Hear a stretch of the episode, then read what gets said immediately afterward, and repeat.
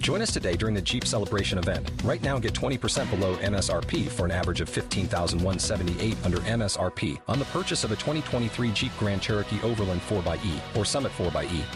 Not compatible with lease offers or with any other consumer incentive offers. 15,178 average based on 20% below average MSRP from all 2023 Grand Cherokee Overland 4xE and Summit 4xE models in dealer stock. Residency restrictions apply. Take retail delivery from dealer stock by 4 1. Jeep is a registered trademark.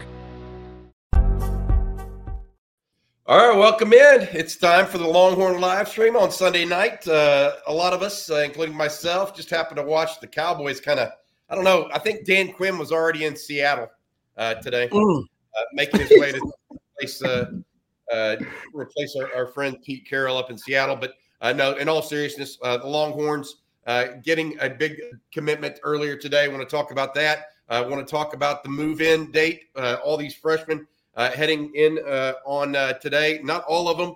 we need to talk about that. Also, an old friend of Rod's and I's is now an official member of the staff again at the University of Texas, it sounds like. And there's other uh, portal and coaching news to discuss as well. Uh, but uh, I'm Bobby Burton alongside CJ Vogel up top there. Rod Babers on the bottom. Rod and, and CJ, let's start with Isaiah Bond, the wide receiver out of Alabama, the number one ranked wide receiver in the portal. Uh, Steve Sarkisian goes to Georgia on Friday night to visit with Bond in Georgia. Uh, he shows up in Austin on Saturday is committed to the Longhorns by Sunday. This felt a lot like Quinn Ewers two years ago, guys, when Steve Sarkisian said, "This is the dude I need. I need to get there," uh, and that's what exactly what he did. Uh, uh, CJ, I'm gonna I talked to you earlier about uh, Isaiah Bond. I want to ask Rod. Rod, what do you think the Longhorns get with Isaiah Bond, young man out of Alabama?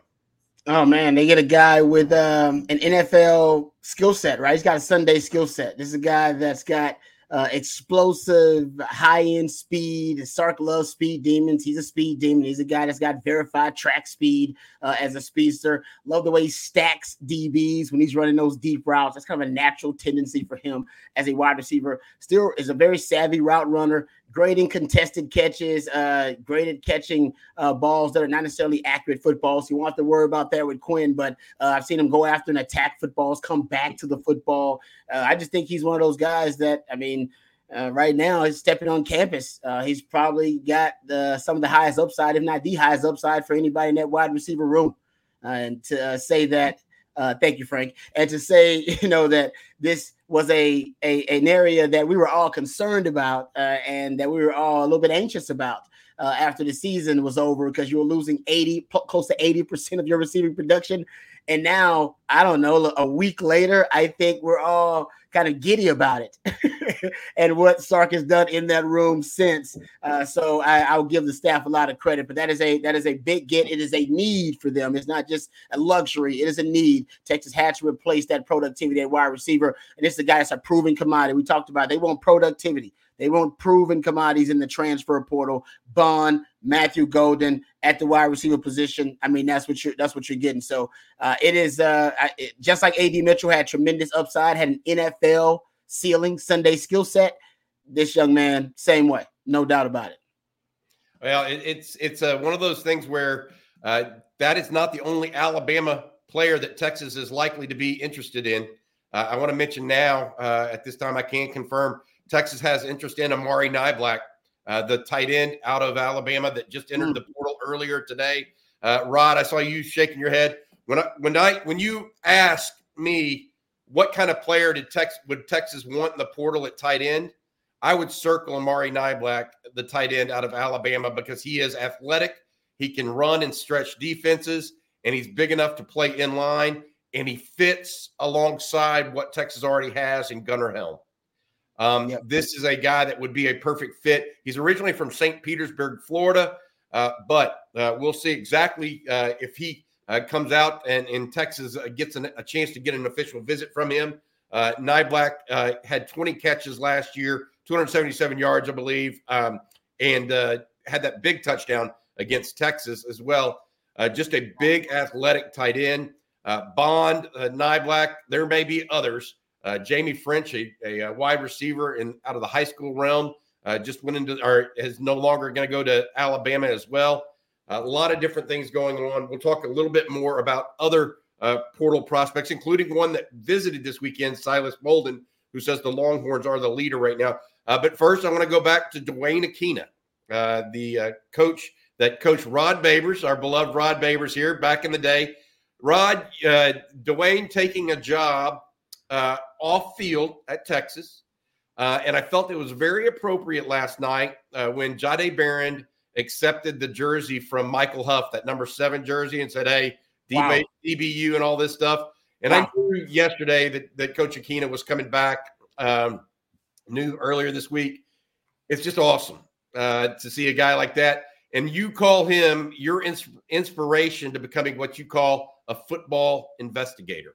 Uh, yeah. Your take on Duane Akina joining uh, the team uh, back again.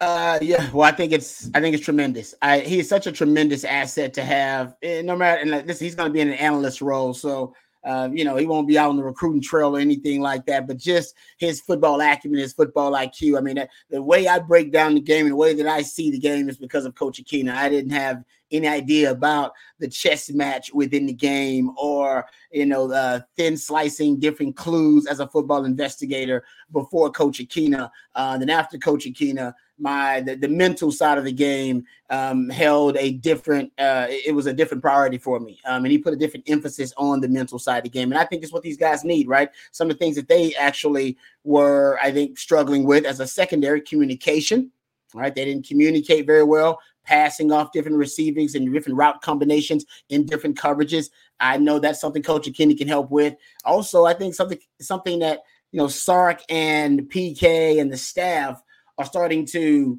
uh, recruit, talking about a macro level. Remember the uh, the press conference that Sark had re- re- um, introducing this recruiting class. And when he introduced the DBs, I went back and looked at it because I charted. I told you about this, Bobby. And, and CJ, I'm sure noticed it too. When he was talking about the DBs, he mentioned versatility, I think, or versatile eight different times, introducing them DBs and talking about them. He he mentioned position flex, uh, another time he mentioned three position player talking about Kobe Black another time. You talk about 10 different times where he's talking about versatility, position flex, three position players, and even mentioned that at any point in the careers of these guys he's bringing in, he's talking about six different guys now, right? Including McCool in the transfer portal. They can end up playing star, corner, or safety, right? They can end up playing in those positions. And guys, he would. I don't think he was just throwing that throwing that out there. I think that is intentional. I think it's deliberate, premeditated. I believe that's where they're going. Uh, the future, in my opinion, of, of football is positionless football, as much as you can get of it. And I do think that Sark, secondary wise, I do think he wants to get more of an element of positionless football in the back end. Guys who are malleable enough to move around. When you get so rigid, where this guy has to play field corner. This guy has to play boundary corner. This guy is a field safety. This guy can only play this position. It makes you easy to it to it makes you easier to exploit uh, in terms of an offense going up against a defense. Because once I learn the rules of your defense, then I can exploit them. Right. Once I learn the rules of your defense, then I can exploit them. And when you have defenders that are malleable, that can move around and move into different positions, in a positionless manner, then it forces the defense to have to recalibrate exactly what the rules of defense are. They don't actually know what they are. And I think Texas got in trouble with that with their safeties this season and with their nickel. Teams started to attack the nickel late in the season because they learned about the different rules of coverage, when the nickel would travel, when the nickel wasn't going to travel, what was the leverage of the nickel in this position. And then you saw they attacked Jahdae Barron. Last two games of the season, teams attacked Jahdae Barron. The best, this is the best core, is the best DB you got, They attacked him right? Because they learned, they learned, oh, he's going to be in this position, in this situation, in this coverage, so we can manipulate him. So I think it is intentional and deliberate by this coaching staff. They want those three specific positions, both safeties and the nickel, to be malleable and to be interchangeable. To for all of those guys, those if you're going to play safety for Texas and play nickel for Texas, you got to be able to play both.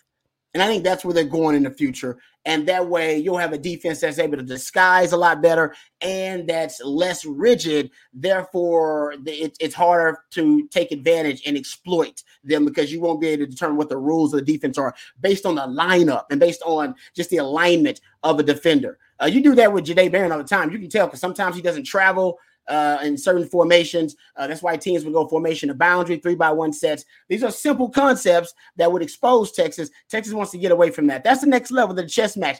The, uh, Akina can help with this because Akina, when I was there, he was he was one of the I would say godfathers and one of the kind of founding fathers of positionless football in the back end, in my in my opinion. Because when I played, one of his ways to solve the air raid offense was to put players on the field who are coverage defenders who can cover at all four or five positions in the secondary. That's why the guys I played with were Ahmad Brooks, who played corner, then played safety. Uh, Nathan Vasher, who was a safety, then played corner. Uh, Quinn Jammer, who was a corner, who was a corner, then played safety, then played corner again.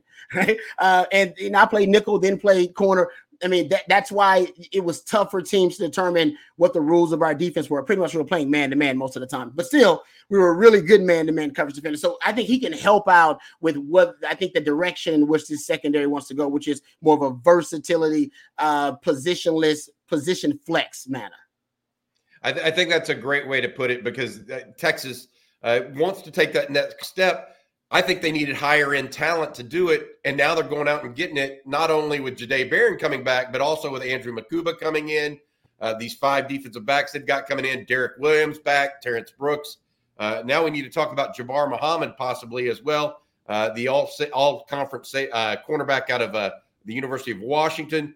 Wow. Texas is expected to get a visit from him next week, although Oregon uh, also to, expected to be a prime uh, contender as well. Uh, CJ, talking about that, uh, one thing I wanted to ask you about, Bud, uh, it was move-in day on the 40 acres today.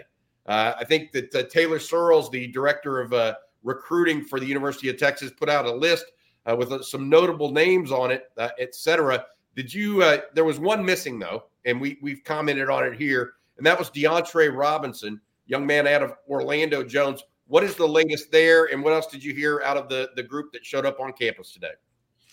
Yeah, absolutely. I, I, know this group was probably very chilly moving in. It was about 25 degrees in Austin whenever I woke up this morning. I'm sure it didn't get much uh, warmer as the day progressed. So ho- hopefully they were able to, uh, you know, move in as as warmly as possible. I know the Texas staff does a tremendous job of getting them into San Jack ready to roll. I saw a, a couple of the guys on on the uh, on social media post up their setups they've got in their room and stuff like that. But Bobby, you mentioned DeAndre Robinson not on that list that Ter- Taylor Searles uh, tweeted out about you know the early enrollees moving into campus today.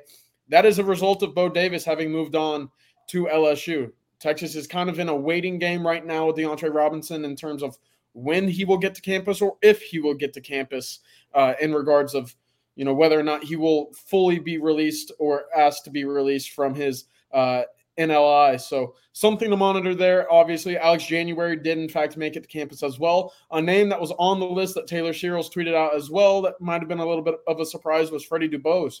Uh, not necessarily someone I had on my early enrollee list. Uh, so that when you talk about the uh, the the wide receiver room and the picture that is starting to take place right now, getting all of these youngsters on the campus as early as possible is certainly something to keep a, a close eye on. And his addition to campus is something that, that is worth noting right now.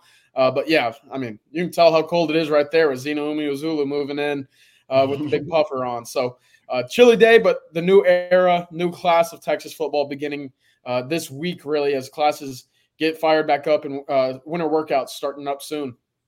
Rod Babers, they have not changed those move-in buckets. Those baskets are the very same you moved in with. Same 30 years later, buddy. They have not changed those at all. It looks like it. And they do look, look the same. Not lie the back. Man, that's old school right there. All the advanced technology, we have not we have not updated those at all. hey, I will say this: hey, in the NFL though, they still give you a trash bag when they cut you. Take your to take your ish and go. They still all the money, a build multi-billion dollar enterprise. They will give you a trash bag when they cut you to get your stuff and go. oh man! All right. Well, those guys having fun even without the even uh, in the uh, cold weather. I was mentioning it earlier today. You re- you guys realize this is their first day on campus in four years' time. That could be the coldest they ever are in Austin.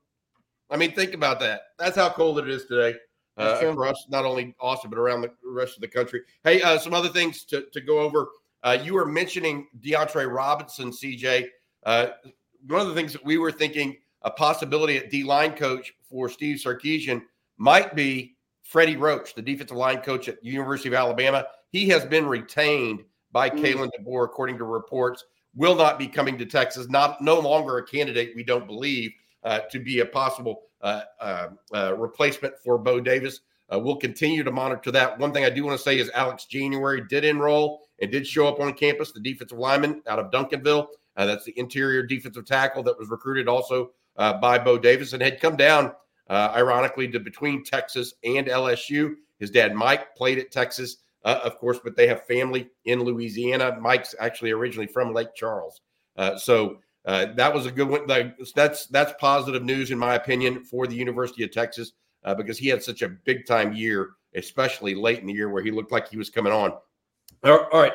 Other news and notes. we talked about the defensive line coach position there are a lot of names out there. We got to figure out who all is going to be, who it actually is going to be. Uh, we'll see. I do believe that Texas has found their defensive line coach and not reported yet. I do believe uh, Rod Wright, uh, the special assistant to the defensive line coach of Houston, Texas, is one of those. He, of course, was on the national championship team in 2005. Uh, then you also have uh, Oscar Giles, uh, the former Texas defensive end uh, became a defensive line coach under Mack Brown, uh, and then also returned later uh, in, in uh, coached with uh, Tom Herman. He's been at Wyoming the last couple of years with Craig Bohl. Uh, then you have a plethora of guys that are, how would I put this? That are from in the NFL, whether that's Clint Hurtt up at Seattle, Ryan Nielsen at at Atlanta, who I think wants to stay in the NFL, as well as Zarnell Fitch uh, out of Texas Tech. All of those guys' names that we have heard or I have heard personally as possibilities uh, for the Texas hmm. job at this point. I can't pinpoint exactly who it's going to be. However, I think Steve Sarkisian uh, has that one kind of on lockdown. All right, uh, let's uh, let's skip back and take some questions from the audience, guys. Uh, there is just so much to cover today. A lot of uh, recruiting news going on, especially in the portal. A lot of uh, different avenues opening. Uh, Jedd Fisch taking the job today at Washington, it sounds like. Uh, yeah. He's the former Arizona coach. Of course, Johnny Nansen and Duane Akina just coming over from Arizona. That means there's a 30 day window to recruit Arizona players potentially for the Longhorns.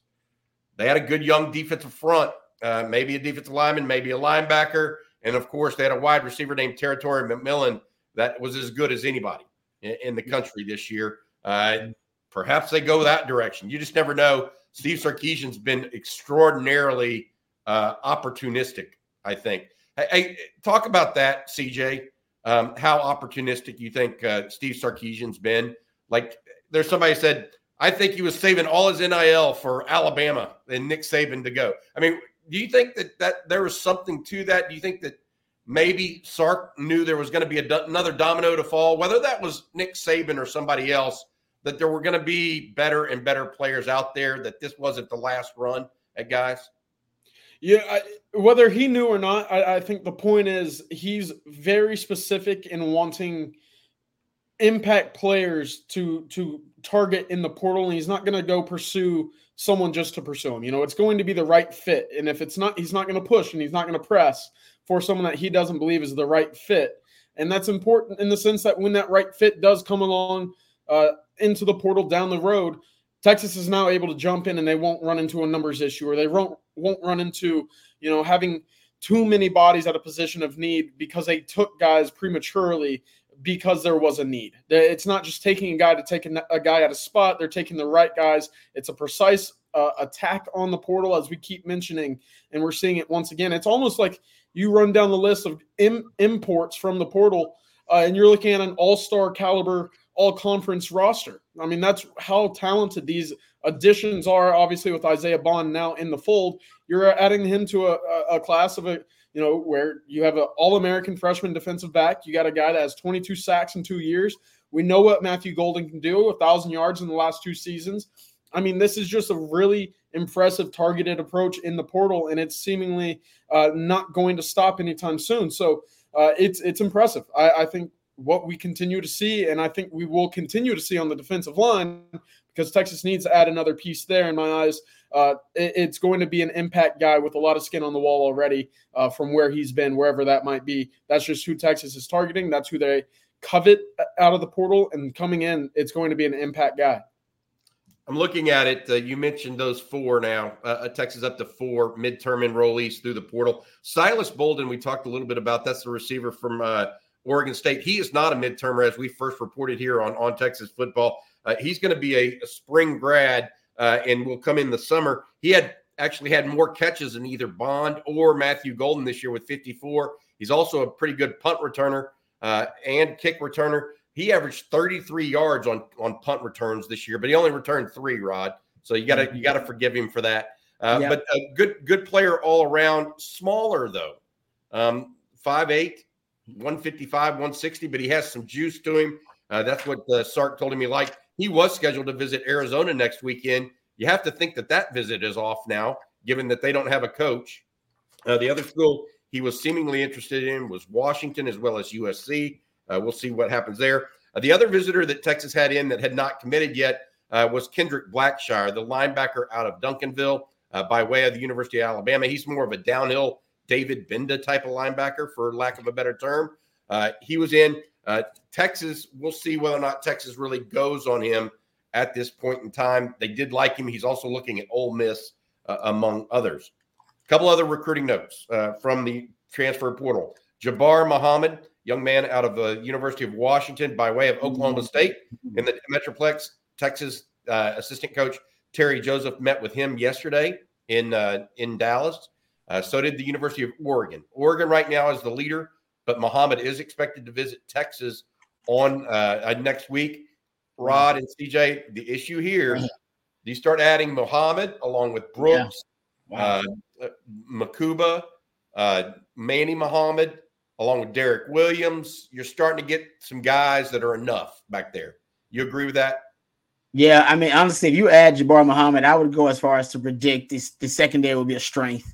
It, would be a, it, it, there's no doubt it'd be a strength. You add Mukuba to the mix, uh, you know, a guy that can play nickel and and safety for you so he can manufacture depth, but he's also a, a, a, guy that's a playmaker. He's got, I mean, he'll play on Sundays too. He's an NFL player. Jahdae Barron's an NFL player. Um, you know, you start talking about Derek Williams, he projects to be an NFL player. You bring in Jabbar Muhammad, that guy's gonna play on Sundays too, because he's a hell of a player. I mean, you're talking about having NFL players every position in the secondary, pretty much. That would be next level, and all those guys can cover, and all those guys, because uh, most of them, you know, you got guys who have coverage skills back there at safety and at corner. Um, that would be a hell of an upgrade over one season where your pass defense, you know, in a sense, is what lost you that game versus Washington. I mean, that was your biggest weakness all season long, and it came to the forefront in that game, and you were exposed. But as I pointed out, you were remember I kept saying this, you're a year ahead, right? You're a year early, which means you're also a year early in roster construction. It means it means you you had, you know, you don't have as many acquisition cycles to be able to fill those holes. And I do think they were waiting on the secondary. And I think that's evidenced by look at the recruiting class. Five DBs, got six of them with Mukuba coming in. So I just think this is the class that they're they're addressing it. And if they get Jabbar Muhammad, then yeah, that's that will be next level. I, I include Coach Akina in there. Throw him in there too. Him coming uh, to include the overhaul of the secondary, and really that could be a go from being a weakness to a strength in just one off season. I, I've got a question here, and this is a good one from David Keith Williams. Uh, Rod, how difficult will it be for UT to immediately go from an interior DL centric defense mm-hmm. to a mm-hmm. DB centric defense? It seems to me the secondary is now clearly the best part of the UT defense. I've got to say this with the addition of Trey Moore, don't sleep on, and the fact that Barryn Sorrell is going to be a senior, Ethan Burke's back, and you have Anthony Hill as your probably number one playmaker on defense. Don't don't sleep on the front. But uh, what do you think about this? Uh, the, definitely, the interior DL is no longer going to be the strength of the team next year unless they do something crazy in the portal. It's going to be DB centric. What do you think of that? Yeah, I, I like that point that David Keith Williams brought up. Basically, go from the strength being your front seven to your back seven. Right. And then how do you build the defense if you're basically going to build it and construct it strength wise from the outside in instead of the inside out, like you've been for the last two years. Uh, never been, you know, great defenses essentially constructed like that. Hell, honestly, Sark can go study the Legion of Boom. The Legion of Boom was built like that. Legion of Boom was a, a defense that was built from the outside in. And that was the beauty of it, right? It was built kind of from the outside in, and that was the strength of it. And I think you can really, I mean, I'm and I I think Texas has had really good kind of uh interior D line presence with every great defense. I, I think that's just part of it. You got to have a an interior defensive line that can, you know, be the rock of Gibraltar, if you will, to build around. Um, but I don't think there's no doubt they won't be as dominant as they've been the last two years.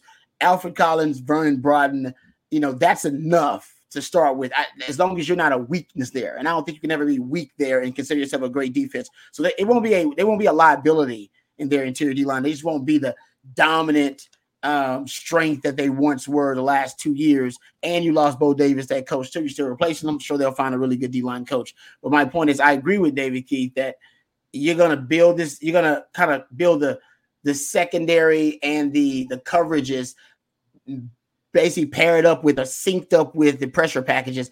That's going to matter even more now. The coordination of the two, because I think they should be coordinated based on you projecting your secondary to be able to hold up in coverage longer right? That's what last season and the season before. I don't know if you trusted your secondary to hold up at all, and you were. I think your philosophy was based on that, and you you would call plays based on. Know my secondary is going to hold up.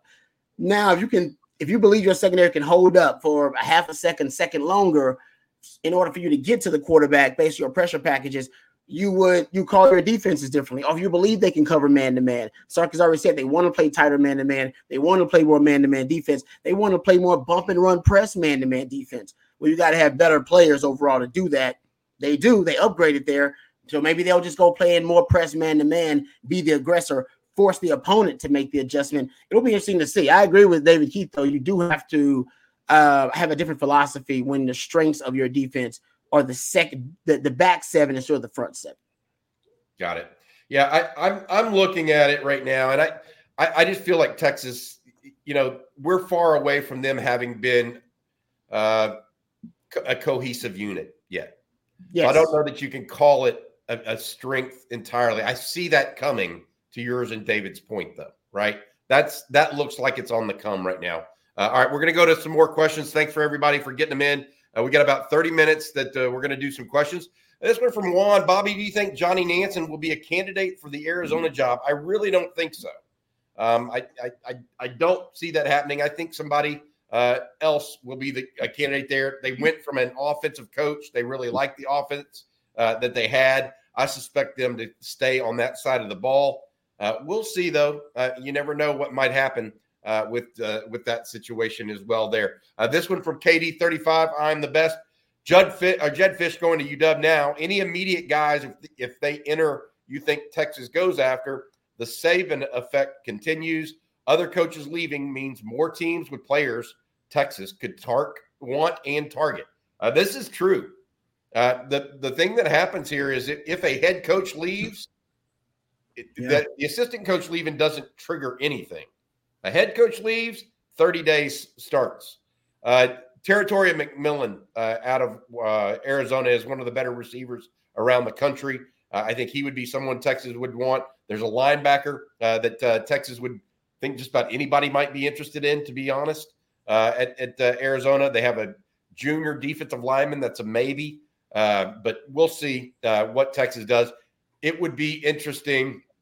I would say this I wouldn't expect Nansen or uh, Duane Akina to do that if Jedd Fisch had stayed at Arizona. With Jedd Fisch leaving Arizona, that creates a different element there, uh, in my opinion. Uh, uh see you nodding your head. You agree with that assessment?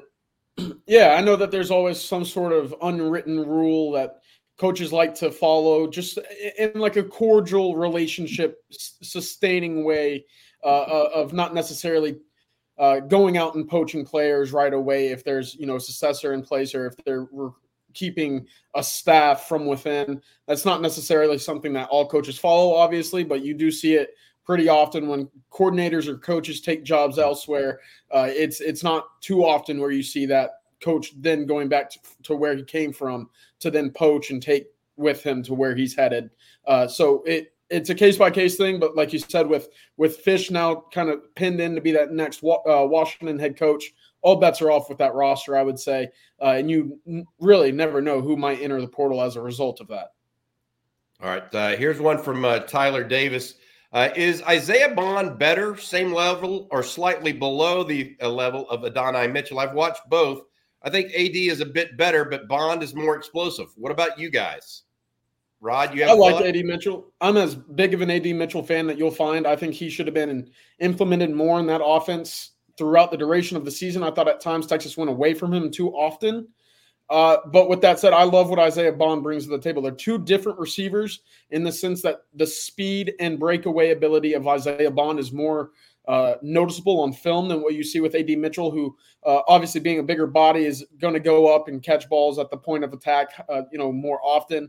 Uh, the yards after catch, not necessarily what AD Mitchell was known for either, uh, though having the ability to do so you will see more of you know the the quick game and go for Isaiah Bond. You will see him getting the ball uh, down the field after the catch significantly more than you will with AD Mitchell. So different skill sets, a lot of production with Isaiah Bond this past season, which is what you want in the Sarkisian offense specifically. If you can continue to use the speed to stretch the field, it'll open up everything else underneath.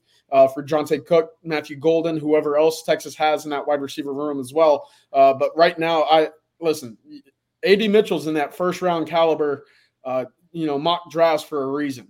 I, I Isaiah Bond might take that leap this year, but losing AD Mitchell is going to be felt. Texas is doing a great job right now masking it with speed and and, and big playability guys uh, as a result right now. Rob, what do you think? Is AD Mitchell or Adonai Mitchell a better fit for this Texas offense?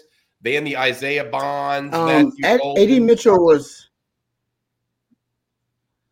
Um, I think I think I think CJ's right. I think it's a preference thing, right? I think it's depending on what you need. AD Mitchell was perfect what Texas needed uh, this past season because they need a guy that can win one on ones consistently and always beat man to man coverage. And AD Mitchell can always do that. I mean, it's basically if even Alabama Alabama DBs and some of those guys are going to be drafted in the first round they had trouble man to man up against AD Mitchell. And that was the whole point because X Man has gravity. He was going to draw a lot of the you know rotations. He was going to draw a lot of the double coverage, the bracket coverage, and teams were able to take him away. And I love Jay Witt, but Jay Witt doesn't consistently always beat man to man coverage, right? He's, he's gotten better at it, and I think he he can. I, I have confidence in him to do it. But AD Mitchell, as you know, CJ just described, that's why he's projected to be a first or second round guy. It's because when they put the film on, well, when he's a man to man, he wins. And that's what the NFL wants because the NFL great offensive minds are all about they're all about being able to manipulate matchups. They're just trying to orchestrate and scheme up one-on-ones. And one-on-ones in NFL, my guy's better than your guy. Go win. That's what we're paying you for. Go win.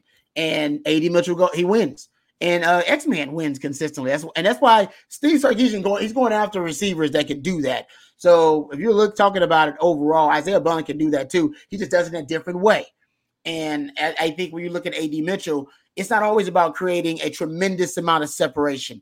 Um, he can do that at times with precision route running, but it, it's not always a lot of separation. He's just got great body control, next level body control, catch radius through the roof. Hands are excellent and he can contort his body in ways that most DBs cannot. and we've seen that multiple times this season. Him, if you throw the ball in the right spot, and, and and Quinn seems to he seems to figure him out later on the season. Hey man, just throw it in a in a place where he can get it in his catch radius, and he'll adjust his body to it. Even did it in the Sugar Bowl, right, versus Washington. And I think if you're looking at a guy like Isaiah Bond, he's gonna try. He's gonna do it more with separation and explosivity as CJ just talked about, right? You're gonna see it's gonna jump off the, the page to you. Um, I, I don't think he has the what I haven't seen on display, the body control skills, um, or maybe the catch radius of an AD Mitchell, but the speed, uh man, he'll he'll I mean he's got top end speed, something AD Mitchell, I don't think he has. That's what we're questioning with AD Mitchell. He's got to go to the combine and confirm I got some speed. If he confirms he's got uh, low four five to high four four speed, he's good. But if he runs a high four five to high for four six, man, he in trouble. He can play in the NFL, but they may not draft him in the first round. A guy like, you know, you start looking at the high end speed, that's ultimately what I think he's going to offer that AD Mitchell could not offer. Isaiah Bond will have that. And Sark loves that because he wants to take the top off of defense and he wants to be able to scheme up explosive movement routes. Guys getting the ball on the move can run to daylight. That it, it almost like it's like this. Uh, uh you talk about preference. Uh, who would you rather have in the Miami Dolphins offense? Right? Would you rather have exactly. an AD Mitchell type or an Isaiah Bond? You'd rather have an Isaiah Bond in a Miami Dolphins type of offense, right? Yeah, that, that, that's the that's the difference. Although in this offense last year, no doubt, to Rod's point, I mean, AD Mitchell helped win that TCU game. So that that mm-hmm. ability to win one on one also and, and have win the 50-50 ball is is huge. CJ, you had something there? Yeah, I was going to say that just one more point on the, the topic of the wide receivers, Rod. Earlier, you mentioned the versatility and kind of ability of the defensive backs to be able mm-hmm. to move in from nickel to corner to safety, whatever the formation is. It doesn't necessarily tip your tendencies as a result of who's playing in which spot because you cross train so often uh, with those guys in the secondary. Texas is now building or at least accumulating a lot of the similar style wide receivers right now that get separation through their speed and ability uh, to run routes. You mm-hmm. look at the builds of Matthew Golden, Isaiah Bond, uh, Johntay Cook, all of them around six foot, 185 to 190. Uh, Isaiah Bond's a little smaller, he's about 5'11, 180, but he's in that similar kind of frame where the three of them are going to separate by their speed and ability uh, to, to really just create separation in their routes. As a mm-hmm. result, they will get the ball with more space than what we I think we saw Texas at times with Jordan Whittington and AD Mitchell, who all you know no no knock there because they were tremendous at the point of attack when the ball came close to them. Uh, yeah. with their hands, but now you're going to see more explosive yards after catch. So, mm-hmm. to the original question, who would you rather have in this offense? I think Sarkisian would rather prefer separation over someone who is in you know for lack of better terms a possession guy because yeah. you have the opportunity to get the ball in space make a guy miss and take it to the house whereas i think we saw a little bit this this past year texas was completing passes beyond the sticks out of necess- necessity not because there was a, a, a true ability to get beyond the sticks or past the sticks after hmm. the, the catch. So I think that's something that we're seeing right now. Texas start taking a little bit more of a turn towards getting the big time playmakers with speed and separation ability, uh, and and just getting a lot of them, accumulating yep. a lot of them. We're looking at it right now with Silas Bolden as well. Texas recruiting a small guy that can separate and has great speed, more so than going after what we would necessarily call, you know, that that big body wide receiver uh, that you see so often on on on teams. Yeah, that's a good point, TJ. That's money. It's good stuff. All right. Uh, hey, a couple other questions here from T Outlaw. Jim Harbaugh leaving.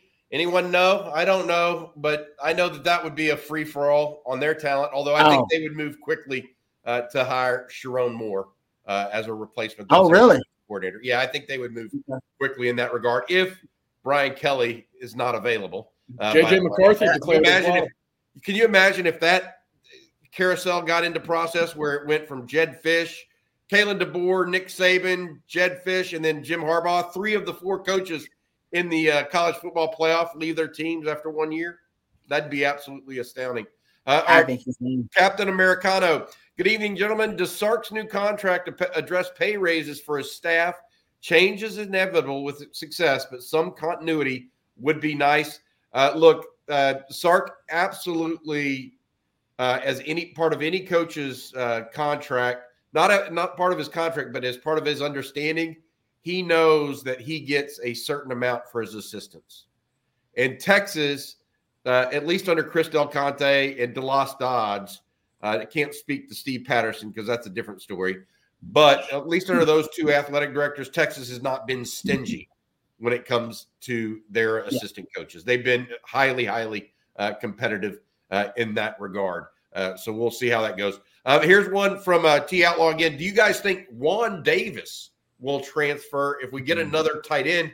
There was thought that he might be uh, toying with that uh, opportunity even prior to this. Uh, CJ, what do you think?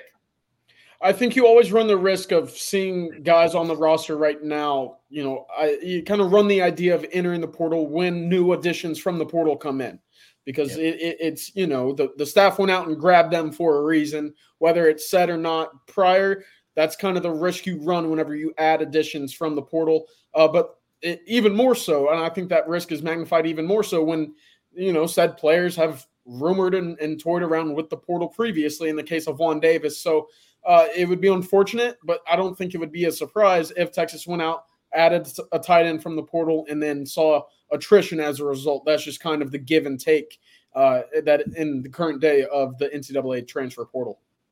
You know, I'm getting uh, uh, other questions here. John Adams, how much is NIL going to play a part in Amari Niblack's recruitment? I, I don't know Amari Niblack from. Uh, I've never talked to him before. I, I don't think he's been. Uh, t- I don't think he's made a public comment in that regard. Okay, um, but I can tell you that what has been surprising to me to learn over the last 72 hours is this: Alabama did not have what I would call a war chest as it relates to NIL. They were leaning heavily on Nick Saban's ability to develop people and players, and they may not have half or even a third of what Texas has in NIL capabilities. Yep. I actually heard this afternoon, Bobby, that in the exit interviews at the end of the season, that was probably the most talked about conversation point uh, with Nick Saban and his roster was, you know, how can NIL become more of a factor at the University of Alabama, which is a little surprising considering, you know, obviously the talent they're able to attract, but that's more so to Saban. Yep, but remember Deion when when Nick Saban was calling out other coaches uh, allegedly, and Deion said he's not talking to other coaches, guys. He's talking to his his boosters and his donors. Said that's that's who he's talking to when he was talking about ranting about NIL and how it's rampant. He was really talking to his boosters and donors, and that was more of a message to them. And even Deion's quote when Saban decided he was going to retire, when the news broke, uh, Deion said he essentially hinted that it was the kind of the unchecked uh, un, unchecked new landscape of college sports, NIL, transfer portal that may have pushed the goat out a little bit too early. Eli Drinkwitz actually said something very similar. He said uh, they hinted that that's why Nick Saban decided to hang it up. He was like, "Nah, man, it it basically the job has become way too tough for him uh, at this point because it is a it's a way different job than it used to be, and some of the advantage that he had for being the goat, um, you know, and that reputation that CJ just talked about, in the new landscape of the NIL being the law of the land, it doesn't have the same cachet and he doesn't have the same clout that he once did. He used to walk in the living room and hell, man, Nick Saban, his sales pitch was was gold. That was money, and his sales pitch wasn't working the same as it used to. And he started to notice that. I think, and he understood also once he had the guys on campus that the GOAT used to be able to kind of de recruit these guys once I got them on campus, break down and build up better football character. But, you know, it took a, I had to, you know, had to, eh, they had to have their ego bruised a little bit to do that. These days, hey, guys don't like to have their ego bruised. They have the transfer portal. All right. They got options. And so some of the some of the tactics, some of the methods that made him the GOAT, it just he, he realized that it was it's you know it wasn't having the same effect. Now the guy still made it to the college football playoff, so he's still a GOAT but they're implying that hey man, the job is just a whole lot tougher than it used to be. And by the way, there's no down, there's no buy, there's no off season for these coaches anymore in college. Done. Until they change the calendar, done. It is year round. You ain't got no off season. You better get it in when you can. No off season. It's done. And he even hinted that, man, I'm too old. Age was an issue for him. Being that old and having no bye week and no time off, not bye week, but no, no time off and no off season and I think that's why they got to figure out a way to, you know, address the the changing landscape of college sports. And by the way, that guy could be the commissioner. Matter of fact, they should just make him the honorary commissioner of college football right now and let him start addressing some of these issues that he's been complaining about. You know, I, I got to. I think of this when I think of Nick Saban. Uh, hmm. the cards aren't weren't stacked in his favor anymore. Yes, he's the goat, and he created that situation for himself uh, at at Alabama in large part. But uh, when when things like that change categorically, it'll change what you want to do with your life a little bit. I think, uh, and so I, I, just I feel like that's part of it. Uh, then I want to I want to say this. You mentioned him being a, a czar of college football, Rod. I completely agree. Uh, uh, in Nashville last week, the National College Football Coaches Association had their meeting uh, in their convention. They elected Craig Bohl, the former Wyoming coach, as the new head of the uh, College Football Coaches Association. Uh, there's a lot of talk about trying to push forward an idea uh, that those guys at that top level of group of schools uh, will have an opportunity to be a little bit different. Uh, that's something that I think that that we're going to see down the line a year or two uh, or more. But uh, that is that is moving forward in the background, in my opinion. Yep. Yep. And somebody like Nick Saban would be uniquely qualified to speak to it on in every aspect in my opinion. All right. Yep. I got a couple more questions here. We got about 45 minutes in, got 15 minutes more. Get your questions in if you want to uh, hear them uh, out here. Uh, Robert Muhammad, with the roster that's being built, can you see Texas getting double digit wins against the rosters they will face next year? I'm going to ask Rod, I'm going to start with you. Okay. Put you on the spot. Colorado State, better roster yep. next year? Yes. Michigan better roster. You think Texas have a better roster than Michigan next year? Michigan's losing a lot. Michigan is losing a lot, including yeah. JJ McCarthy, who just decided to go pro today. Possibly a head yeah. coach. I Michigan's going to be looking like a, a complete rebuild. Mm-hmm. He ain't lying. Hey, UTSA Frank Harris isn't going for an eighth year, is he? I think so. I think he's back. You think Frank Are Harris is back? I think he. I thought I saw during the bowl game he was returning. He didn't play in the bowl game because he wanted to be fully healthy for the upcoming year. I, am I could be what? wrong here, but I'm pretty wow. sure that was the case. Oh my goodness! Are you serious? oh, I didn't even wow. know that. Louisiana Monroe, you have to think Texas has a better roster. Yes. Uh, Mississippi State, got to think Texas yes. has a better roster. Everybody agree with that? Yes. They don't even have. They don't have a quarterback yet, right? Uh, mm. uh, Oklahoma no. Better roster yes. than the Sooners? They're replacing the coordinator too. Don't forget that. Now that's yep. and Both. and no no no returning on lineman. I'll take I'll take Texas. Okay. Georgia. Oh. not sure. Rod Babers, you're I'm not sure about that one. I don't know about that one. No. I don't know if they got a better roster than Georgia. Not yet. they do. No, I, I, I just I just be honest. I don't. I, Georgia's got uh, more upperclassmen than Texas next year, right? Yeah, yeah. Vandy. Yep. Texas. Yep. Florida, they should have a better roster, but Florida's going to have a bunch of defensive linemen back. At they that could, point in the year, Florida might be cooked looking at their schedule. So it, it, it, might be interesting to see how bought in that Florida team is at November 9th.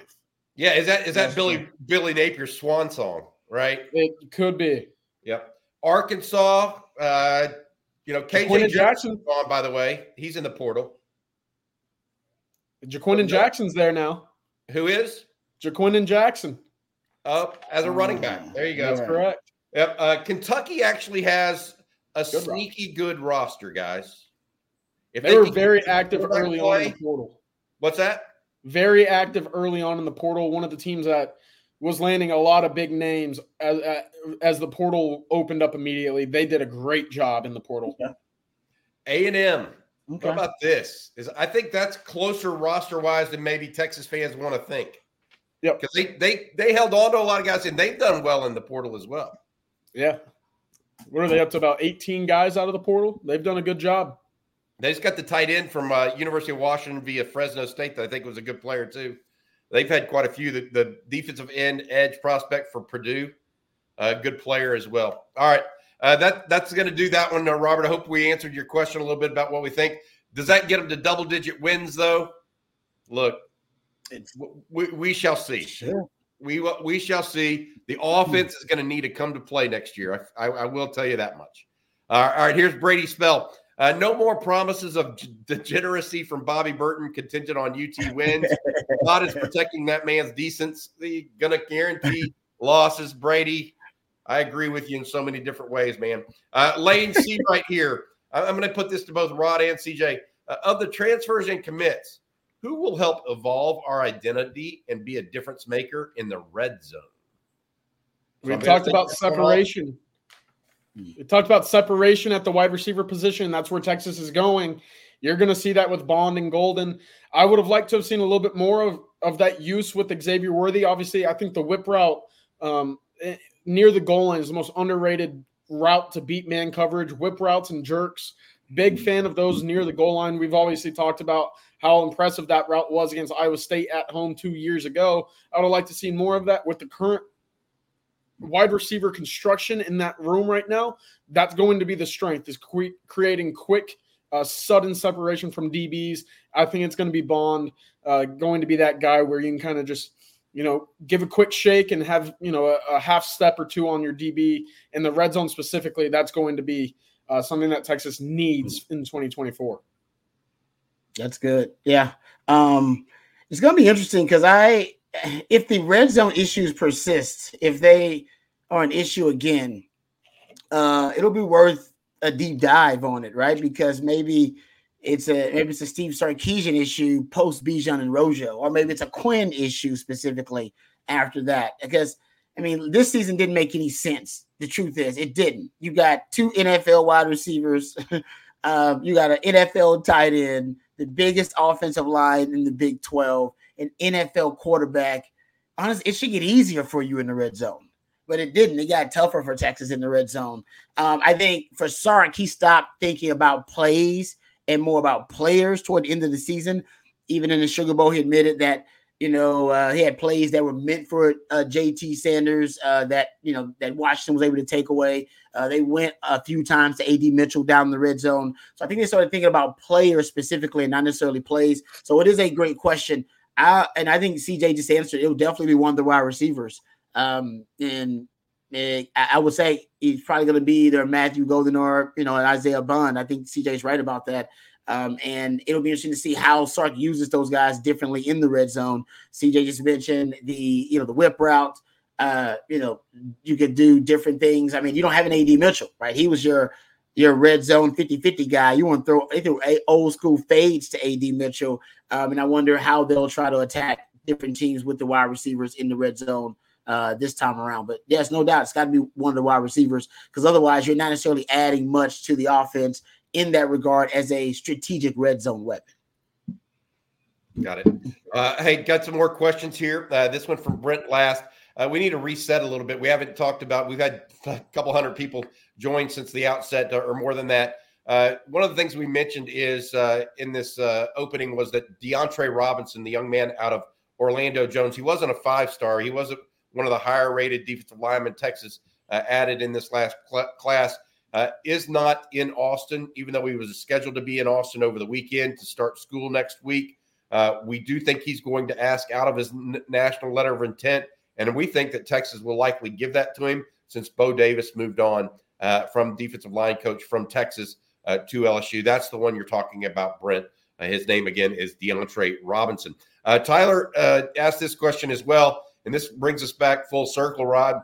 Uh, this may have been answered just jumping on the screen. Rod, are you excited for Coach Akina to be back?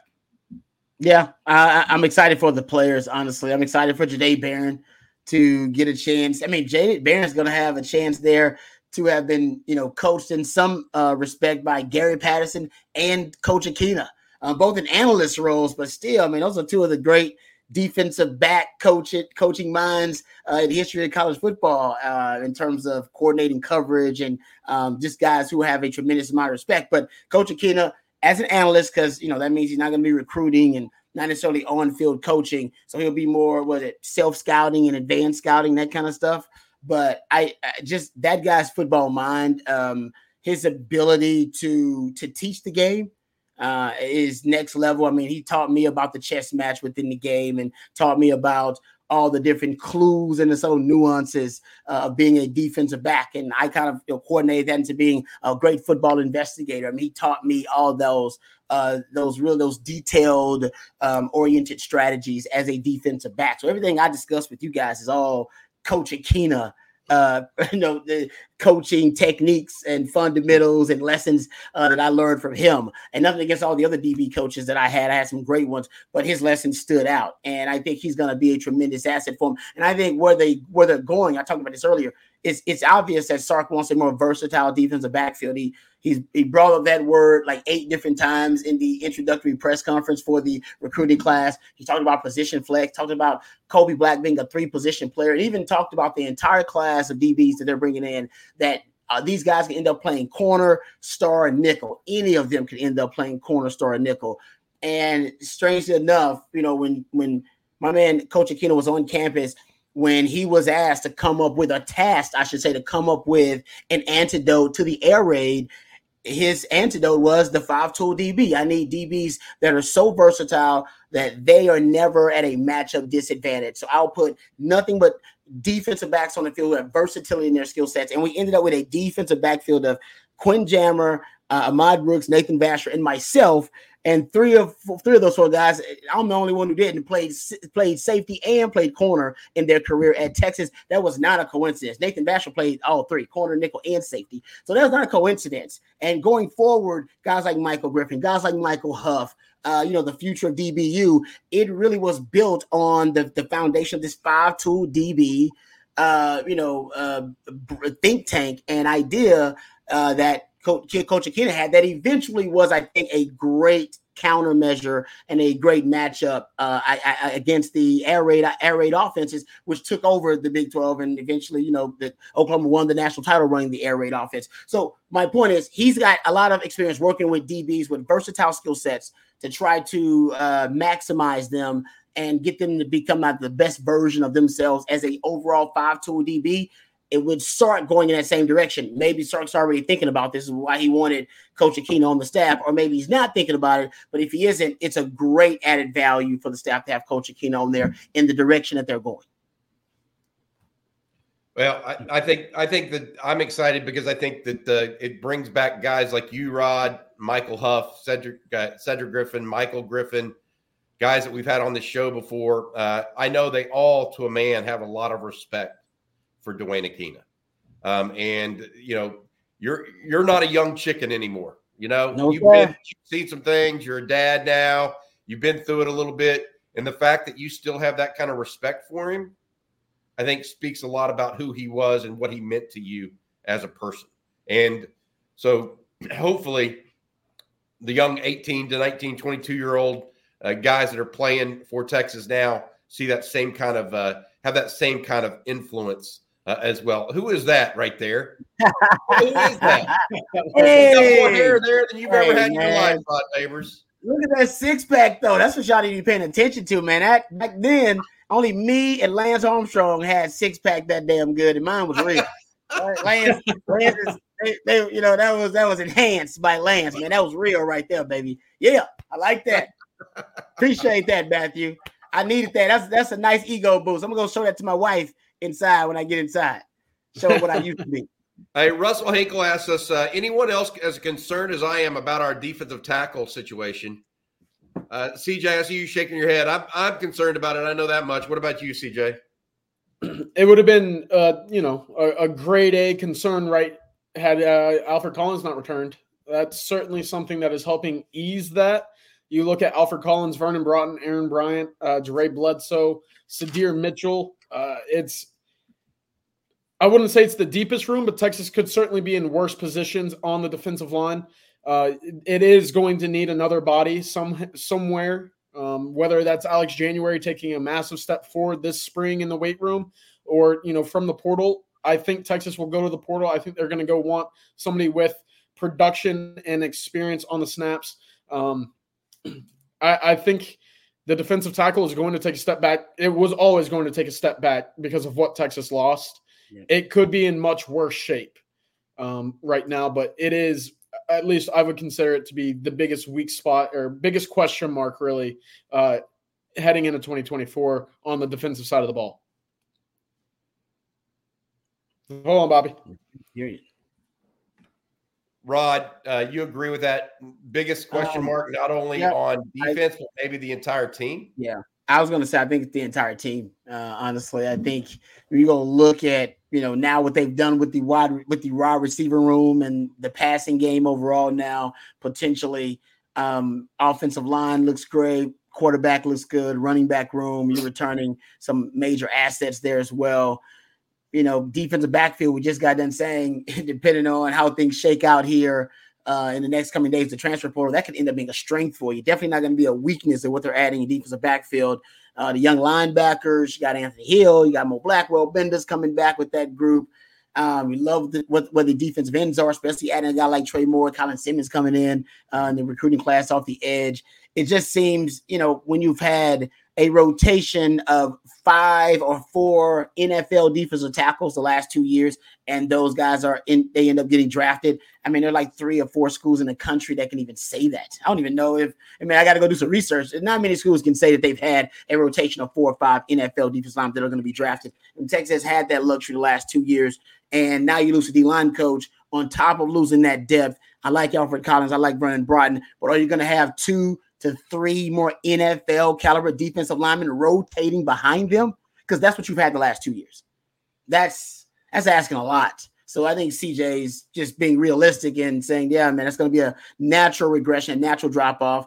Um, you know, I think the I, the optimistic part of me would like to say that those guys behind Alfred Collins and behind Vernon Broughton will step up. But if they don't, I still think Alfred Collins and Vernon Broughton are enough so that it's not a weakness for you. But looking at the roster right now, yeah, maybe the it's the weakest part of the roster.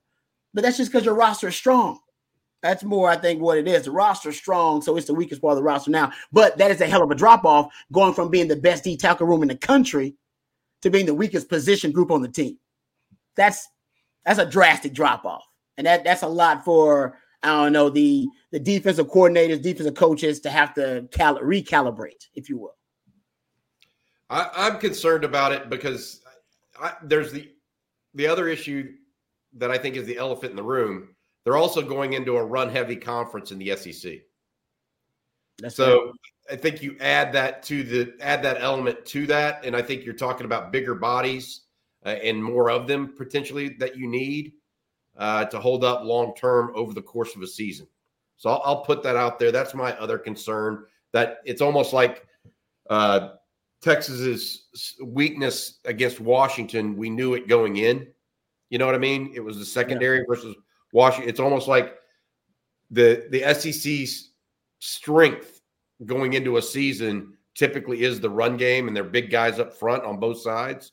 And if Texas doesn't have that, is that you know could that be more than one loss uh, because yeah. of it?